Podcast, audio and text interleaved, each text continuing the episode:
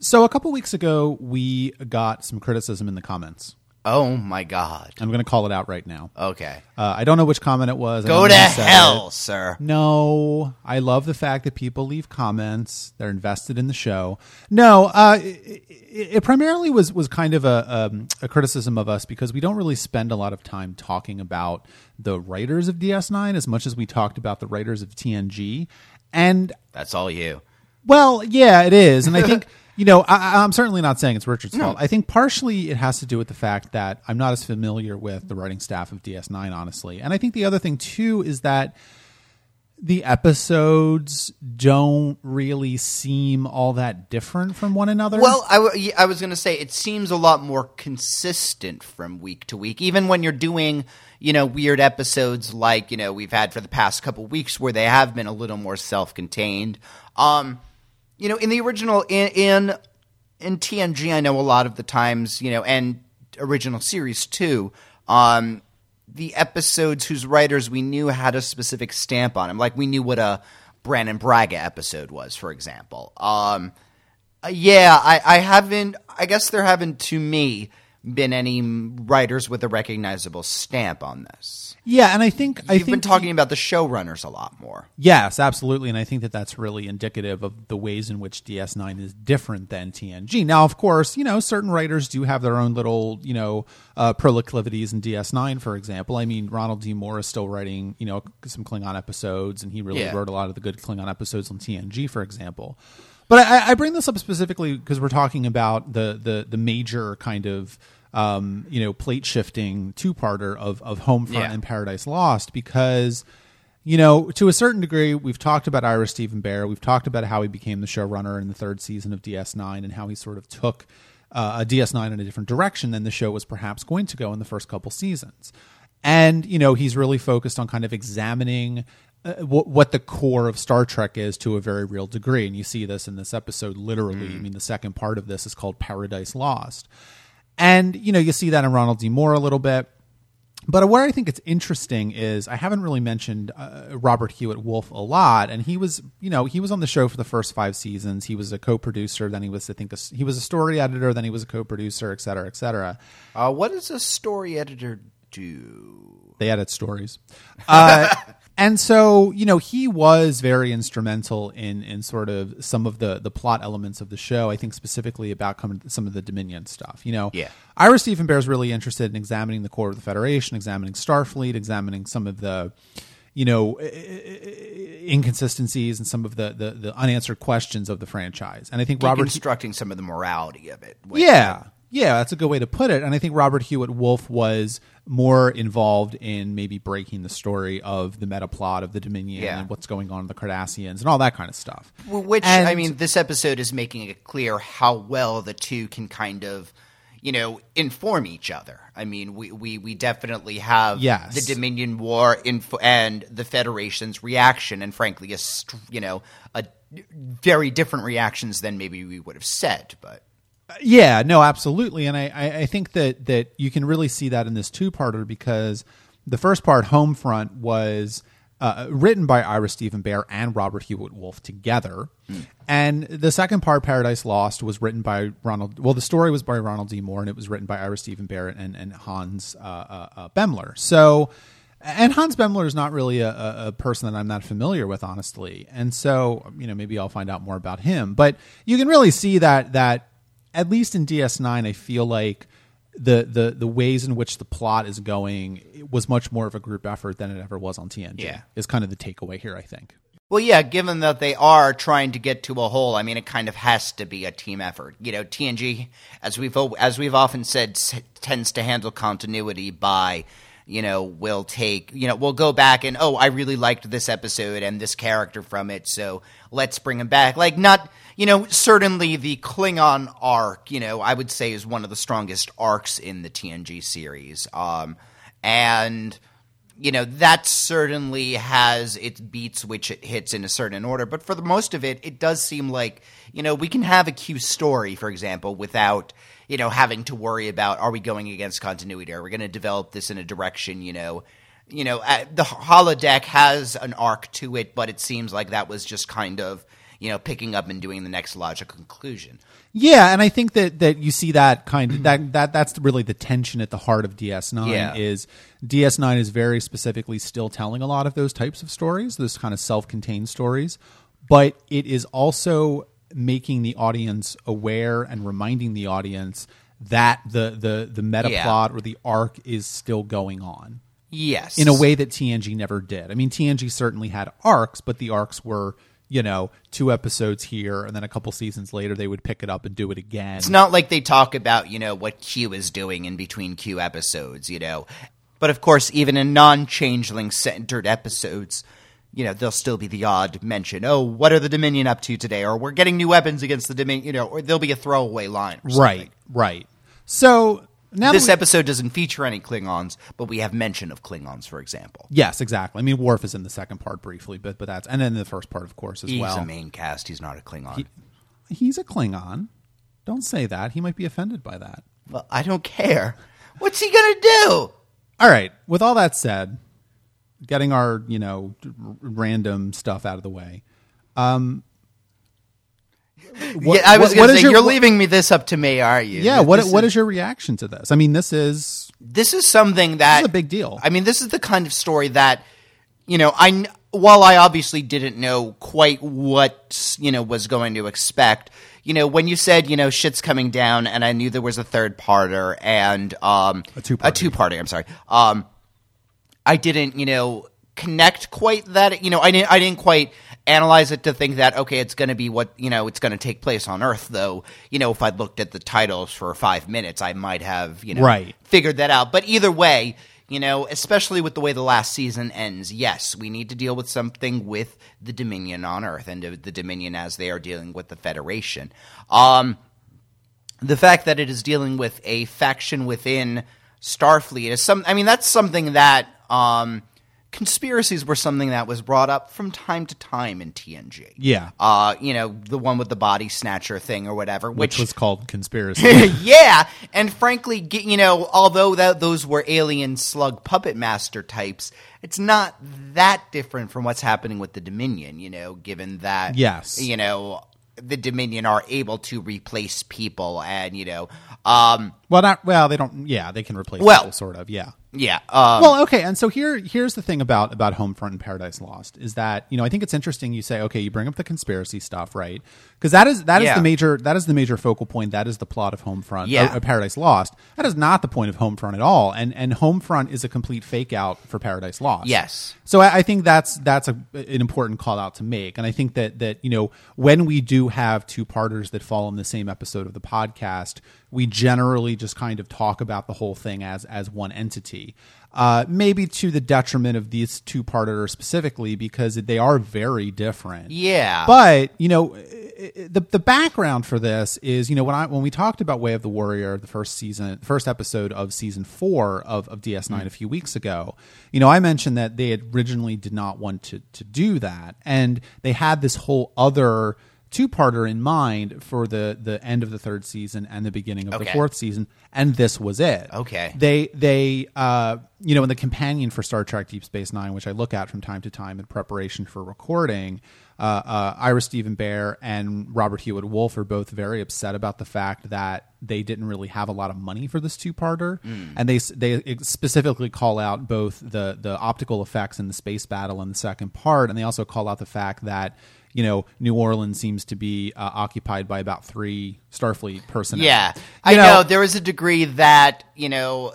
It, th- this is a typical science fiction scale thing. Which, how many military personnel do you need to, you know, number one, to get military, you know, to get martial law of one city is going to how how you know think of the amount of and multiply that by. I mean, are just the major cities of Earth being, you know, starfleeted right now? What's happening in the middle of, you know, Oklahoma, for example, in the farmlands? Are there changelings there? You know, Right. Well, and as we find out in, in, in Paradise Lost, of course, if, if, Well, if you can believe the changeling, there are only four changelings on Earth. But We'll but- talk about that, but I do believe the changeling, frankly. Yeah, I do too. I don't think they the, the changelings are Well, not in uh, that- yeah, they in- don't lie really. And in that particular context, what he's doing is to intimidate, uh, you know, a- and so if there were thousands of changelings, he would say there are thousands of us, you know, even if there were hundreds. If there were seven as opposed to four, he would just say seven. So, I mean, it's such a specific and small number that Yeah. I think that, that, you know, if it turns out there are more than that, you know, whatever. But it, you know, in the context of that conversation, Yeah. it- that's. And we'll obviously talk about that scene. I think it's a very, really, really good scene for Colm Meaney. Oh, I was about as to say it's one of his. But uh, so so the, the the two parters initially conceived was a little more. It was a little bit different than this. So so they wanted to do it on a grander scale, and of course they kind of blew a lot of their money on Way of the Warrior, which you know frankly was a lot more impressive Yeah. than this one, a lot more impressive looking at least. You know, you have a lot of Klingons running around. You got a lot of like you know massive space battles happening. Uh, what where they initially wanted to go with this was Uh, uh, a elements of this kind of in the original conception, which were that there was kind of a Starfleet conspiracy to mm-hmm. to take over Earth at least and put Earth under martial law, and that this was going to kind of cause friction with the Vulcans, mm. and the Vulcans were going to actually leave the Federation. You mentioned that, yeah, they were kind of kind of kind of take the Klingon role, and Right, and and the the the first part of this home front was originally supposed to end with a a Starfleet starship firing on a Vulcan transport. So and then end a season. and, and then end the season. Yeah, and I think that I'm I'm glad they didn't do that. I think that for for my you know okay so wh- Yeah, I was going to say it's definitely the kind of thing that you know, having seen only up to this point, I can't really comment on. You know, because you know that would be a hell of an effect. You know, we are everywhere was a great season ender, but you know. Earth is under martial law, and we're firing on a Vulcan is still is is maybe even more escalated. But from where they go from there, I don't know. you know and and and for me you know we've talked about this a little bit for, before and i do have specific questions for you about this topic but you know ds9 has definitely grown in stature you know in its since its initial airing and it's definitely one of the more well respected i think star trek Yeah. series and a lot of people now consider DS9 to be to be their favorite. And I've talked about this where I don't think it's my favorite. TNG is my favorite, but I think this is the best Star Yeah. Trek show. And so, you know, Ira Steven Behr is very interested in examining the core of this idea of paradise and examining exactly, you know, what the cost of keeping it is. Mm. And you know, in TNG, we aside from a few things like we, you know, the drumhead, I think a perfect example. Um, Yeah, I mean the drumhead seems like in line where DS9 wanted to go, wants to go. Yeah, and and you know that's why I sort of uh, poo-poo the criticism of DS9 as being too dark, for instance, because I think that these were already sort of elements that were being examined, Yeah. to a much smaller and a more self-contained degree in TNG. Well, that was the yeah that that's the main thing. Like TNG, they can have you know that you you, you know you can have an inquisitor, type character in an episode, but DS9 gives that the, the room to breathe and kind of. I mean, this is a conspiracy that has lasted two episodes, although I don't really know what the implications of this are going to be, and certainly there are implications. But you know, yeah, Yeah, and I think you know my my, my question for you is, uh, you know, leaving aside the fake out and home front about Yeah. this isn't this isn't actually changelings that are causing the power grid of the entire planet to go down. It's it's actually Admiral Leyton and his cronies who are Yeah. engineering a, a, disaster to get Starfleet in place. but their point, you know, Is this too dark for Star Trek? No, not at all. Because um, I, I mean, number one, they make the, you know, we're with Sisko through these episodes for the most part, and um, we agree with him that in the face of you know a changeling attack, certain extreme measures must be taken. Now, frankly, give me the choice between you know Starfleet and the American military taking martial law. I mean, I'll take Starfleet. Sure, I feel like you know I, I, I think we generally think that you know even though martial law is not something we would necessarily agree is the best thing, you know maybe Starfleet is going to be better about it than the than the Cardassians, for example. That said you know, Sisko is using this in response to what appears to be extreme measures by the changelings and almost a last resort. Leyton figures that, you know, is using martial law defensively because, you know, he, you know, he feels that, you know, well, if it isn't this power grid today, you know, it's going to be something. The changelings are going to make some kind of attack. And so, you know, they're going to fake, you know, so they, I mean, his plan to the degree where they fake a disaster, which I assume if the changelings did actually move in, you know, maybe the power grid would be fixed a little quicker. You know what I Right. mean? Like, um, eh, you know, we don't assume we we don't know what fail safes he built into there, but Leyton's goal is not to take over Earth to oppress the people. He's not doing it for personal gain. I mean, I I, I think Yeah. that's the you know that's why this is a very interesting episode uh, because they don't make him wrong necessarily, but you know.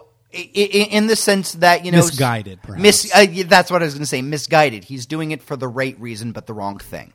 You know, and, and so I again, you know, Leyton is not a you know mustache twirling villain. You know, No. one of the you know one.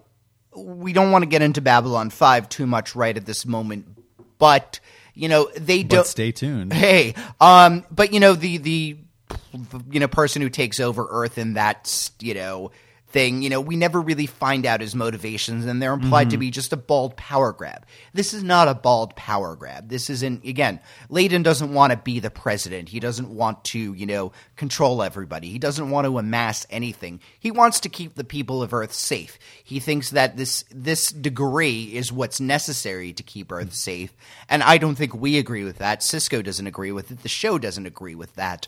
But at the same time, it they can't. You know, he again misguided us. I think the best. Well, I think there's a couple things there. I think number one, Admiral Leyton is actually a bit more cynical and a bit more against the the ideals of the Federation than perhaps you think. And I have a Yeah, yeah. specific example in mind. But uh, the first thing I want to say about that is one of the things that I find so intriguing about this two-parter is the ways in which the the naivete of the Federation and Starfleet has always sort of been there a little bit, and we've talked about it.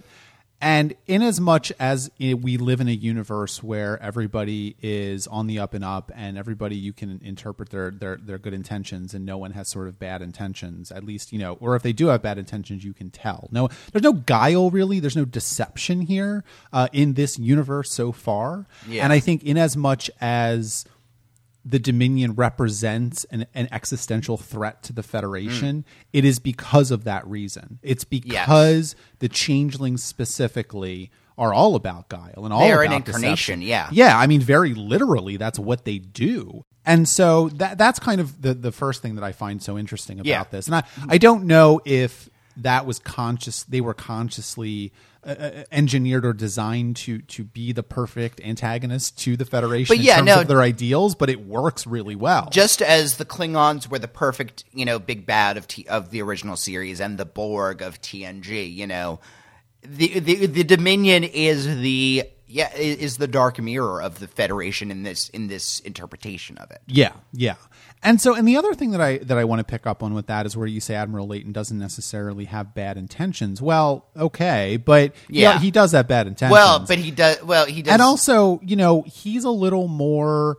Uh, He's a little more rough around the edges than I think we've seen Starfleet or the Federation specifically before. Because, and specifically what I mean by that is he does say, I, I think it's in Homefront, that he doesn't think that the president of the Federation cares as much about Earth as as humans do. Mm. that was a very is- that- interesting thing. Yeah, We've never really seen that sentiment before in Star Trek, or if we have, it's been sort of poo pooed very quickly. And for me, that is DS9. I don't know if it's going too far. I think that Admiral Leyton is a very flawed character and does want the best for for the Federation. But it does set up this interesting juxtaposition where Admiral Leyton is othering the other Yeah. members of the Federation to a real degree. And I'm not sure that I'm completely comfortable with that. Yeah, I mean, you know, it's the kind of thing where I was honestly surprised to find that the Federation president, you know, on Earth is not a human. And I mean, it's the kind of thing which does make complete sense. You know, Earth just, you know, happens to be the headquarters of the Federation, you know. The physical building needs to be somewhere, but you know, it's, you know, frankly my thing is about, you know, for years the Pope was a traditionally, you know, Italian, but now, you know, for Yeah. several popes has not been, you know, and you know, weird at first, but it doesn't have to be because they are representing something that is non-geographically located.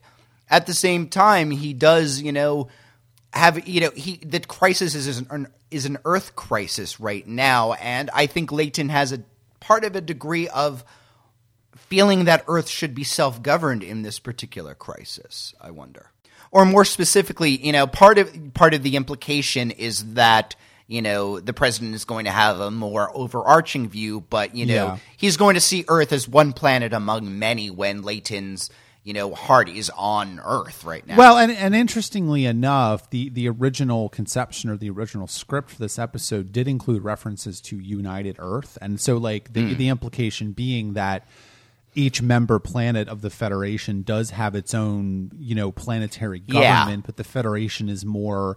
You know, it's organizing trade. It, it's obviously Starfleet is, is a big part of that. You know that kind of yeah, the, the the difference between, for example, the UN and you know the American government, right and know, that th- that kind of re- references to united earth were taken out for kind of making it a little more a little too esoteric a little too confusing which i can totally understand Another entity And- that we've heard nothing about is, you know, not Right. the thing. There was enough going on in these episodes that we didn't need to add that. Yeah, it's true. yeah so i think that you know Uh, but i think leaving aside the, the the the admiral Leyton stuff for a minute i think let, let's talk about the first part of the two-parter Okay. because it's it's very very interestingly bracketed by this idea of the wormhole is opening no one knows why it's mysterious no one can figure out a reason for it and then suddenly boom a changeling was on earth and a bomb exploded and killed 27 Yeah. people that's a pretty Yeah. dramatic opening for the episode. And then the episode kind of goes down this road of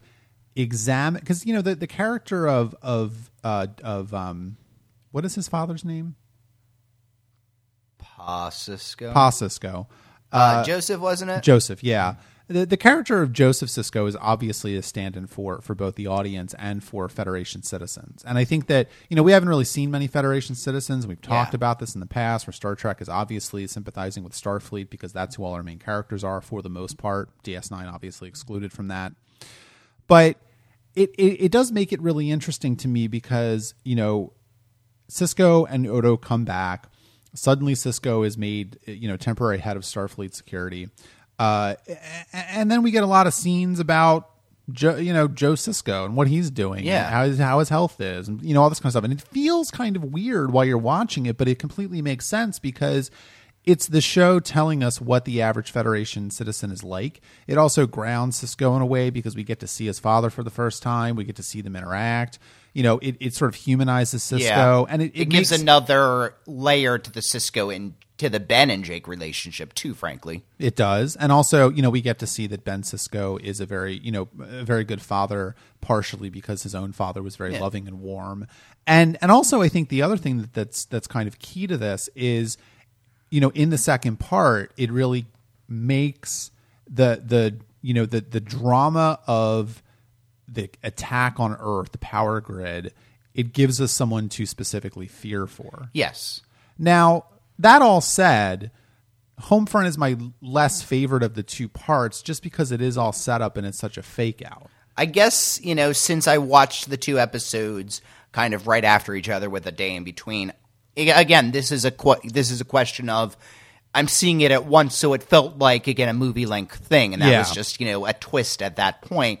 Um, I didn't have to wait a week, and I frankly, I mean, that's not the only fake out of the episode, although it's the most salient one. I mean, what I really I loved the fact that they almost seemed like they were leading up to the reveal of Joseph as a changeling through the whole thing. I mean that the scene when they, you know, he's Which is important for another reason, but yeah. Um, the scene when you know he's trying, you know, oh, you know, when, the two Federation personnel are there and he's you know cutting the thing, and you know, first of all, everything they're saying, you know.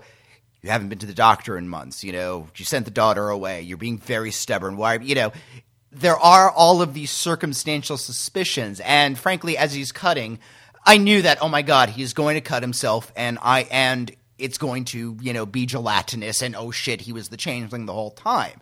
And frankly, that's putting the audience in Ben's position because you know you can tell Ben is going through the oh my God, my father has been taken over by a changeling. Something's off. yeah. When it's just you know him reacting to a stressful time, and I mean, but I mean the punchline of that sequence is you know Joseph figures out a way to defeat the blood test, you know, just kind of casually, and that's just you know it's it's not really clear whether or not the Federation has come to that particular realization too. But either way, The changelings have. The changelings have already figured out a way to get past the blood test. I don't know what it is, but I would put money on that at yeah, this point. Yeah, So- and, and also, frankly, too, let's not forget that that uh, uh, we don't have proof that the changelings have done that yet. Although I think that's Yeah. probably a, a- you know a safe assumption on your part. Yeah. but we do already know that that Leyton and his cronies have figured out a way to.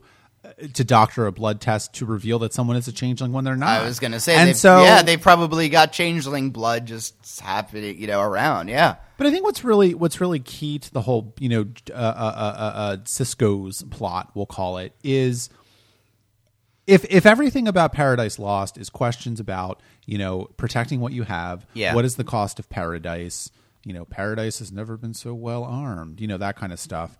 Uh, it it really does come down to fear. It comes down to suspicion, and it comes down to the worst impulses of a person in a position of power. Yeah. And I think that we could probably make a pretty strong argument that Admiral Leyton was probably never that great of an admiral. No. Uh, Uh, for a lot of what we've seen, I mean, we've talked about this too.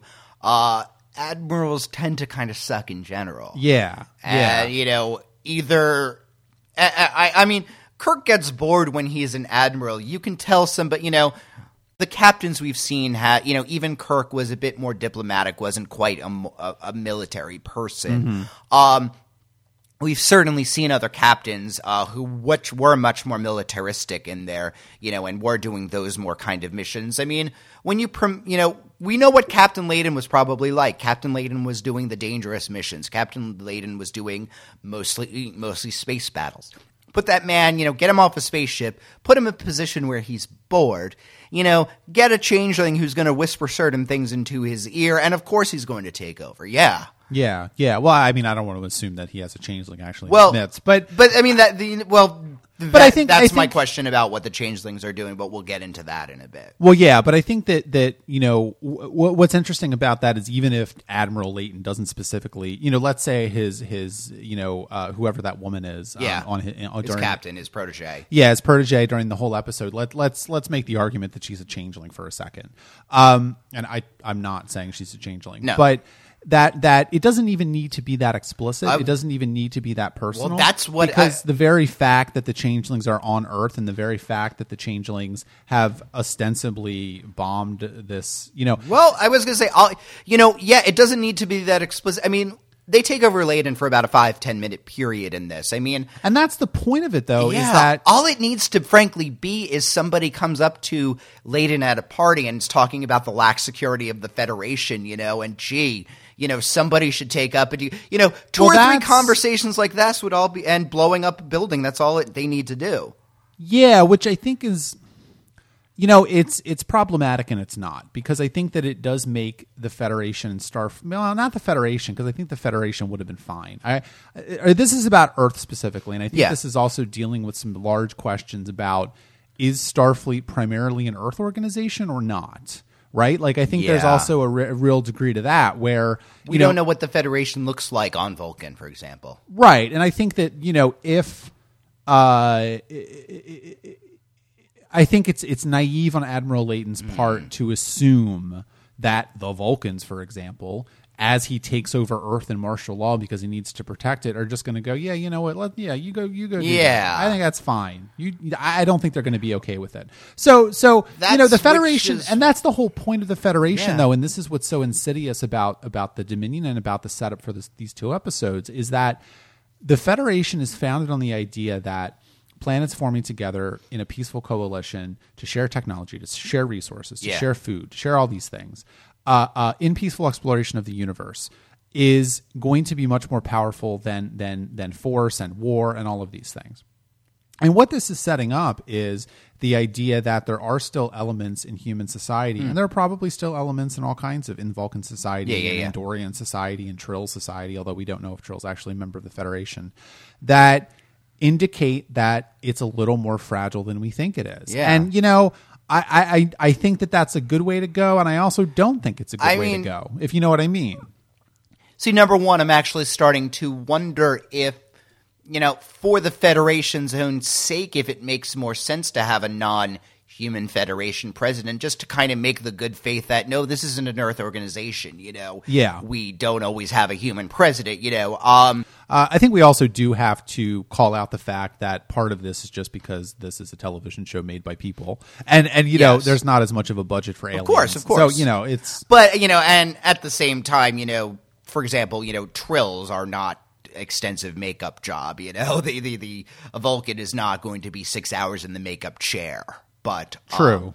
uh anyway yeah Well, I think that that's that's what it really comes down Yeah. to, though, is, is the fact that I think Oh, the- this is both painting the, the the Starfleet specifically and the Federation is a little more fragile than I think it actually is, and I think that the fact that Sisko is is I mean. You know, Admiral Leyton's plan seems pretty good. I think that he's relying on the worst instincts of people and the best instincts of people. They want to protect Earth. Yeah. They want, you know, but but the Dominion are doing their work for them, and I think Well- this is really what the key is: is that the Dominion is saying we don't have to do anything. That's we can we can set one thing in motion. You guys are going to destroy yourselves, and it's almost successful. Well, I- you know- is kind of scary.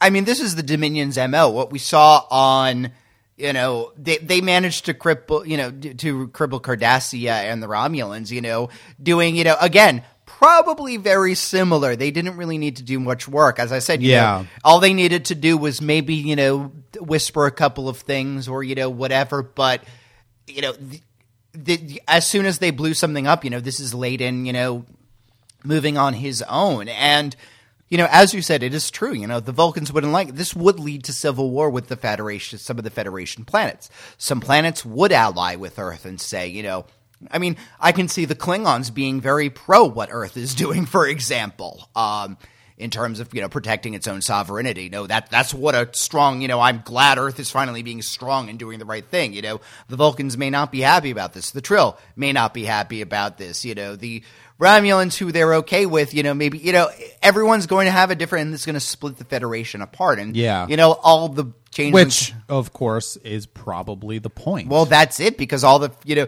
the Dominion did you know just had to send four people over and one of them had to set off a bomb. That's all they had to do. yeah, and I, you know, and I think, I mean, this is it's all very interesting, and I'm glad that you're kind of picking up on a lot of this stuff and enjoying it. I mean, at the end of the day, though, I don't think that DS9 is going to end with the collapse of the Federation. No, but you know, But- but that that doesn't mean that you know the fed. Number one, that doesn't mean that the Federation will end this unchanged. I mean, I I think to a degree, True. a lot of this, you know. A lot of this series is basically saying, you know, the Federation, you need to grow up. You're getting different enemies now. You know, you're things are going to be more sophisticated. Things are going to be more insidious, and you know, you're not always going to have a very easily, you know, the Borg are obviously an evil organization. You know, they, they, you know, we may have to figure out how to fight them, but you know, we're not going to have to worry about, you know, changing who we are as people in order to find them. You know, Yeah. the Federation may not be able to find fight the Dominion while still being the same Federation. I think there is a degree to which both Sisko and Leyton agree on that.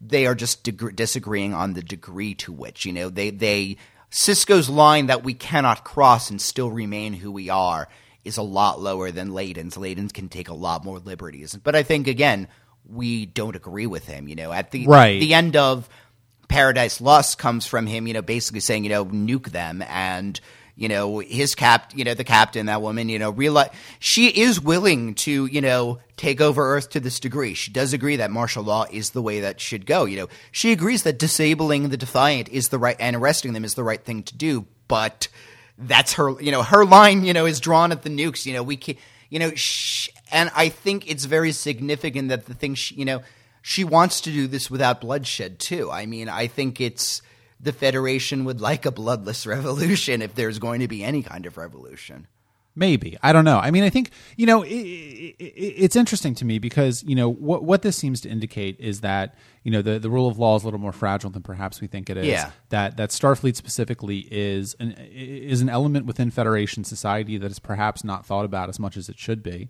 You know, I, I don't see a lot of the, none of this is coming from the Federation. This is all Yes, coming from Starfleet. This is a military coup in effect. Even, I- if, even if Starfleet is, and we've had discussions about this, and I've had arguments with other people in Yeah. real life about this. Even though Starfleet is not a military organization, it has elements of the military certainly, but it is a different thing than what we conceive of as a 20th or 21st century military. Anyway, But but you know, yeah, I mean, I, I would say my my conception is that there is a military branch of Starfleet or a more military direction that you can go. You know, um, it's basically the military and the Coast Guard and the Peace Corps all roll into I, you know, think of it like a uh, like a college, and then you know, there's there's a school of military, but there's also arts and sciences, and there's also diplomacy, and there's also you know nursing and stuff like that. But I think that that's where where this really comes down to is you know is Admiral Leyton correct or not? And I think that he's not correct because of course Sisko is able to sort of you know correct this in a sense, and I think that the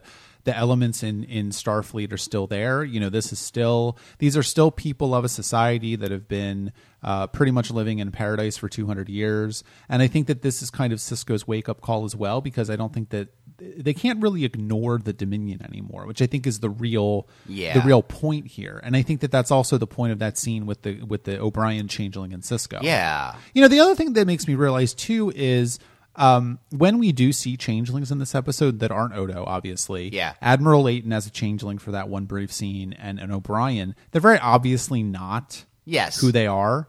Uh, it makes me realize that you know, especially in that Admiral Leyton scene, the the changelings are they're basically toying with everybody. Oh, yeah. and you know.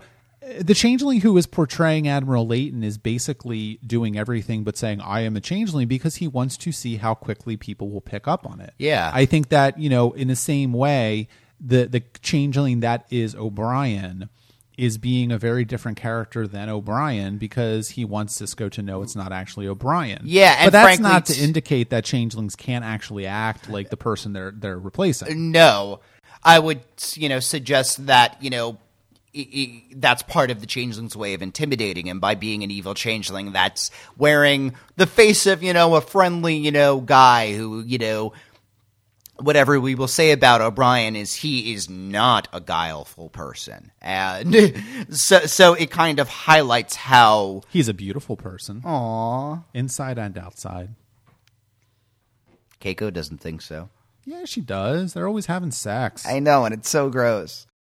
It's the kind of See, I think Sisko to some, you know, to some degree the the mili- military occupation of Earth is not really a solution in a lot of ways. I mean, number one, when the changelings are going to make their move, it's just going to be that much worse. Yeah. And um, you know, he doesn't have an end game. Sisko doesn't have an end game either. But I think he's looking for the longer path. I mean, well, this I is- don't know how they're going to end this w- the war with the Dominion. I don't know Well- where it's going to go. It's not even a war. Well, that, that that that's that's true. That though that said, like things are going to escalate. We still have another three and a half seasons, so I don't know where this is going to go. But I also think that this series will consider it. You know, i i in other words, you know, the series does. You know, is hoping that. You know, they're not going to end the Dominion conflict by killing so many changelings that they finally surrender. You know? Right, right. I, I, I think that Sisko, while while Sisko and the rest are at this point preparing for the inevitability of war, um, they are still considering it the last resort, and I think will try as long as they can to find a fi- to find a diplomatic solution because it's you know one of the things I find in this episode is making it clear is you know we are not sure what the Dominion wants. You know the changeling that you know oh. they almost seem bored. Yeah, well, we. I mean, we said that. Um, you know, I, I I said I didn't think O'Brien Changeling was lying about the four changelings on Earth, and in fact, that entire conversation, I would say, is probably fairly honest. You know, certainly there's a ton he's leaving out, but I don't think he's lying at any point because again, he doesn't Yeah. need to. And And also, frankly, consider the fact that, that there are four, changeling, four changelings on Earth. There are probably also four changelings on Vulcan. There are Well, probably four changelings on, on Kronos. There are probably four changelings on the Romulan homeworld. Exactly. You know, so they're they're spreading out. No. Um but the point, you know, he's you know, all of he's saying is, you know, he's trying to you know, they're terrorists essentially, you know. They they they want to make Earth terrified and they they work. Yeah, yeah. Um, well, do they though? I mean, yes and well, no. well, to what end? I mean, they, you know, he is. Well, and that's- frankly, I'm not. You know, I'm not even sure to which degree that the changelings wanted. You know, it, maybe it's even possible that the changelings didn't want Leyton to move at this point. Or that know. they didn't want him to succeed. I think Yeah. well, the changelings, I think, are, are are poking at the edges of everybody and seeing what they can get away with and what they're going to push back on. I guess, yeah, I guess I And- figure like if if the changelings really wanted to take over Earth, you know, if Leyton, you know, even if they didn't know when Leyton was going to turn off the power, like you know. Some, but there is a changeling monitoring Earth and sending stuff back to the homeworld. And the second the power went off, you know, if they wanted But- to take over Earth, they would have mobilized quick. But I think, in a sense, though, I mean, I don't think the changelings want to take over Earth. I think, we, Yeah. and we intimated this before, but I think what the changelings really want to do is they want to divide the Federation. They want to to make the Federation fall into, and not if not a civil war, then then Yeah. chaos with planets, you know, going off their own separate ways, and you know, because the Federation is really the the biggest force in the galaxy that that is going to you know potentially present a unified front to the Dominion. Yeah. you know the Cardassians are already having their little you know problems with the civilian government and the collapse of the Obsidian Order. The Romulans are obviously Yeah. having issues. The Klingons are going crazy and you know raping and pillaging again. And so the Federation is really kind of the last big organization that is able to to, to fight them. Hell, And as we've been saying, you know, the Federation is the only one still going into the fucking wormhole. That yeah that too. I mean, Uh, you know, yeah, if they want to, you know, even if the Dominion just simply wants to be left alone, you know, destroying the Federation was, you know, they'll be so busy fighting each other, they're not going to even worry about the Gamma Quadrant for a while. Yeah, but I think that's really the primary key point of the episode, which is that you know in the first part, and it's such a it's such a masterful fake out where you think that the changelings are the ones that are causing the power Yeah. outage, and everyone's going along with this. And the second part is obviously the whole thing about Sisko and re- revealing the conspiracy. Is that this is really Sisko's point? Is Admiral Leyton obviously thinks that the ends justify the means, and Sisko doesn't. Sisko thinks that they have fought too hard to establish the Federation. They have fought too hard to make Earth, uh, frankly, a crime-free paradise where nobody goes hungry, nobody is cold, nobody dies of a disease Yeah. that that can be treated. You know, all of these things are very true, and there is a beauty and there is sort of a profound uh, sense of optimism to the Federation of what they've created. And I think that you know what this really comes down to is Admiral Leyton represents the cynical point of view of that, where you know, yes, we have to defend this at any cost necessary, and Sisko agrees with that. But they disagree on means, Yeah. and Sisko is going to fight above the belt. Sisko is going to um, not try and collapse the Federation to protect it. Yeah, and yeah, that's yeah. really where the difference is. I think. They, uh, yeah, Sisko believes this can still fe- be fought, for lack of a better word, honorably, even though the changelings might not be fighting honorably. He doesn't want to, you know, there is something almost that, you know, it's it's too high of a price to sink to their level in a way. Yeah, yeah, but I also think you know that there there's an element to which, and I think you know this is again why why the character bringing in the character of Sisko's father is so important to this two parter because you know let let's have a thought exercise and let's say that there was something going on, um, you know, with terrorists in America and everybody was on you know Yeah. oh, hey that's What? know, so crazy, but you know martial law was declared and there were troops patrolling the streets in every major American city. I would be frightened out of Oh, my God, mind. yeah. I would not want to go outside. I mean, I don't. You know, this was some. You know, I, I uh, if we don't want to talk about 9-11 for about thirty seconds, I mean, that was certainly something that had you know been seen as a possibility, and just the possibility was horrifying. Yeah, and so what I what I think is interesting key about this at the end of the episode is that you know when Starfleet is beaming in those troops to uh, uh, uh, the streets of New Orleans, Joe Sisko doesn't seem afraid. He- you he's know- like, yeah, they'll come in, they'll eat. He's almost defiant of you know he's almost defiantly becoming friends with them like by you know offering because to feed them yeah he is the civilian point of view of this, where Starfleet is a a peaceful military organization. Everyone's in on this. Everyone assumes the best of each other in the Federation, especially on Earth. And there's no problem here. They're all just people, and there's no othering going on here. And that's kind of what that that's key to kind of the downfall of Admiral Leyton's plot, I think, in a way. You know, it's actually funny because you know one of the things I remembered was you know when Odo's coming to Earth and you know he's talking to Bashir and O'Brien. You know, Odo said something like, you know, gee, you know, I, I hope it's not going to be weird, you know, me being a changeling. And O'Brien's like, why would they be upset that you're a changeling? You didn't do anything. They're just your people. Why would? And it's almost and like Odo's reaction is like he looks at Miles like you know he said something very precious, you know, which Yeah. you know it is such a naive thing that that O'Brien said, and yet it is the kind of you know that's the kind of world I, world I personally want to believe in, where you know Yeah, yeah. You know, people are indiv- you know, o- O'Brien is so into the idea of people are individuals, and you know, Yeah. he knows Odo, you know, at this point, and he knows, you know, Odo would never do something bad, you know, and, and you know, Not only that, I don't think it's anything about Odo doing But- anything bad. I think it's exactly the opposite. That O- that O'Brien doesn't think that anybody on Earth is going to Yeah. is going to judge Odo Well, just for being a changeling. that that's the thing, you know. You know, I, I think O'Brien thinks about well, if someone's a little uncomfortable, yes, I was a little uncomfortable at first, but after about ten minutes talking to him, you'll be fine. So that's really, you know, Odo's just going to deal with some mild uncomfortableness, and that's about it. Yeah, yeah. And and also I think, you know, maybe finally before we wrap this episode up is, you know, we haven't really talked a lot about Nog and Red Squad. And I Now that was Wesley's squad, right? yeah, it was. and and so So, in other words, if Wesley if Wesley were still in the academy at this point, I guess he would be. I don't know. well, it, he's I don't think he would be. But anyway. he's gone off with the. Sh- uh, Yeah, but it, it's only 3 years and that was like what the fourth season of TNG, so that would have been and this is now like 1995. So he would have been out of the academy by now anyway. Although the show could, you know. the, the, the point is what I'm saying is, you know, if Wesley were in still in the academy at this point of time, he would have been on that Red Squad mission. You Yeah. know, a- and I think that's fair. That's that makes me uncomfortable, and I, and that's certainly you know part of the point of it. I You think know, that's- we we.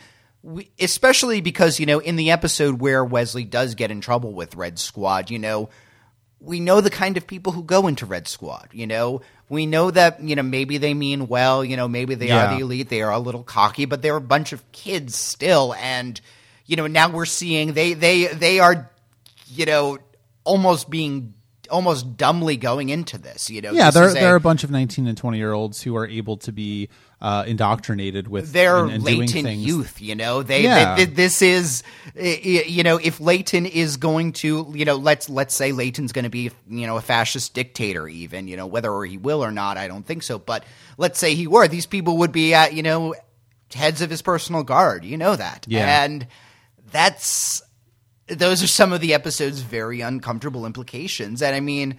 Red Squad is something that Nog, you know, is hero worshipping, and most people must be. But that's why I think the episode still works, and that's why Oh, I yeah. don't think it's cynical enough. Because yeah, Red Squad will do something; they will, you know, disrupt the power grid, and nothing will really happen. You know, I I don't, and this is where where it really comes down to it. I don't think Red Squad is going to go shooting people because. Uh, uh, the Lakota doesn't do that either. You know, they Yeah. hold, they hold back from destroying the Defiant. You know, they they there's a line, It's- and this is what it is: is like DS not. There's a line that Federation personnel and Starfleet personnel will not cross, and that line has been moved a little bit in DS nine, but there is Yeah. still a line. And it's but it's but the line has moved a little bit and it's only season 4.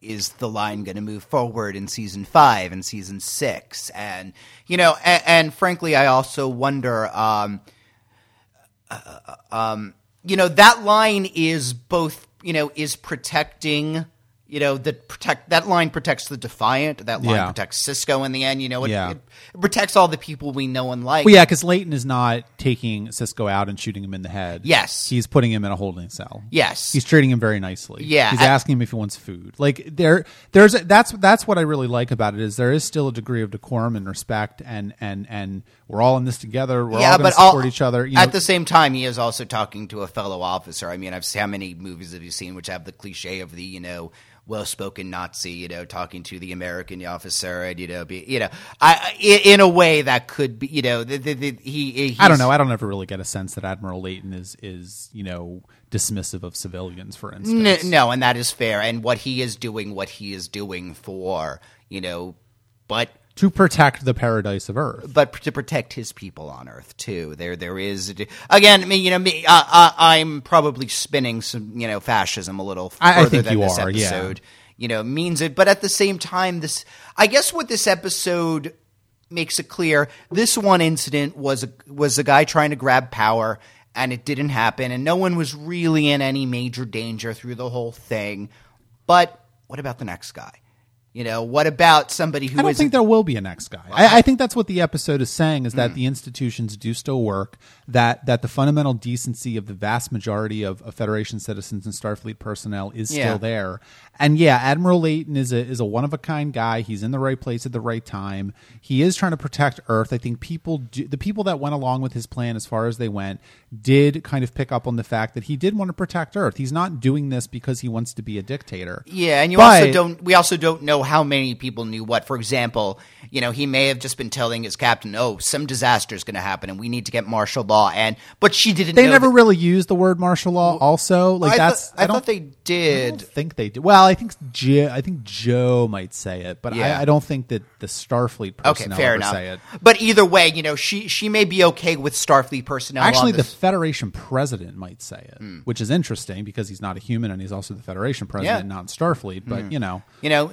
Anyway, she might care. She might be okay with you know officers on the streets, but um, not in the sheets. hey, Well, anyway, I think at the end of the day, what it really comes down to is the the moral. Uh, uh, the morality of the Federation and Starfleet is still intact at the end of the episode, even if it is a little bruised.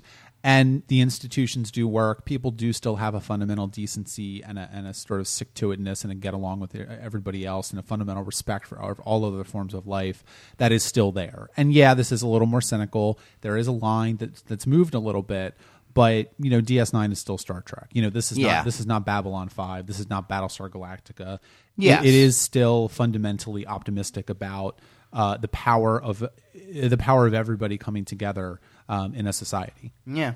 So And maybe paradise protects itself. Then is what the message is, because you know, no, I don't think that's the point. well, it, it's to, to the degree where you know the values of paradise. I guess I mean the values that paradise instills. I mean it is because you know Sisko and everybody and that you know captain are all believing in Yeah. the values of of the Federation, which have only come across as, for example, the Bell Riot showed us, because shit got so bad that you know we had to you know really work in, and finally at this point, these values are so instilled in people that their better instincts will take take over. And you know, I don't. And then the other point, you know, maybe in one this episode is that the the real thing that that makes me realize is that the Federation ideals and Starfleet's ideals are ideals that they actually believe and they actually practice. Yeah. Whereas, you know, for example, uh, the ideals of American democracy are perhaps not exactly Well. what what people practice or believe. So I think that there is a degree to which the Federation is just what it appears to be sometimes. yeah. So, and that's a good thing. No, I, I, I, I- think so. I mean, hell, that's something that we've even seen. At, you know, we've even seen that.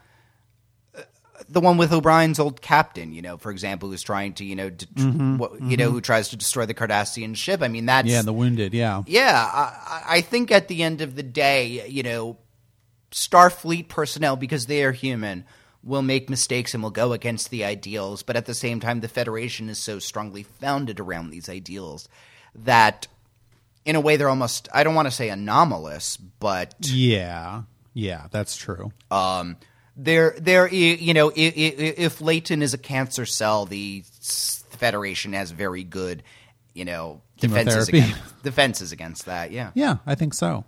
Um, all right. Well, if uh, you have any thoughts on either of the episodes we just discussed, please leave a comment on the post for this episode of the podcast at trekaboutshow.com. Uh, you can find us on social media. Uh, our username is Trekabout, where we're on Twitter, Facebook, and Instagram. And uh, please uh, check out uh, our Patreon at patreon.com slash trekaboutshow. Uh, we do a special episode each month for uh, people that give us $5 a month or more. And uh, the one that we're doing this month, actually, that we released a couple weeks ago, is our thoughts on Star Trek 2017. It was a good, good conversation, what we think about it, what we think it might be, um, you know, who's involved, what we want out of it.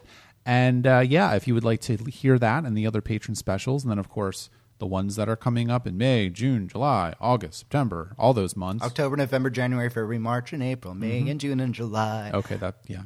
Uh, go to patreon.com slash trekabout show and uh, donate some money to us to support the show, and we thank you.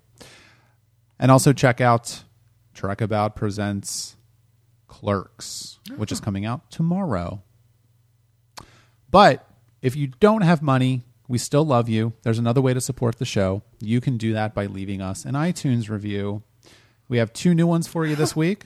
Uh, the first one is from Zionite, and he says, or she, uh, Eric and Richard are the kind of guys with whom I like to watch and analyze the world. I have not met either of them, but their mode of thinking is what I look for in a podcast. Their conversations go beyond the surface details and focus on themes, ideas, and thought experiments that make life and this podcast fascinating.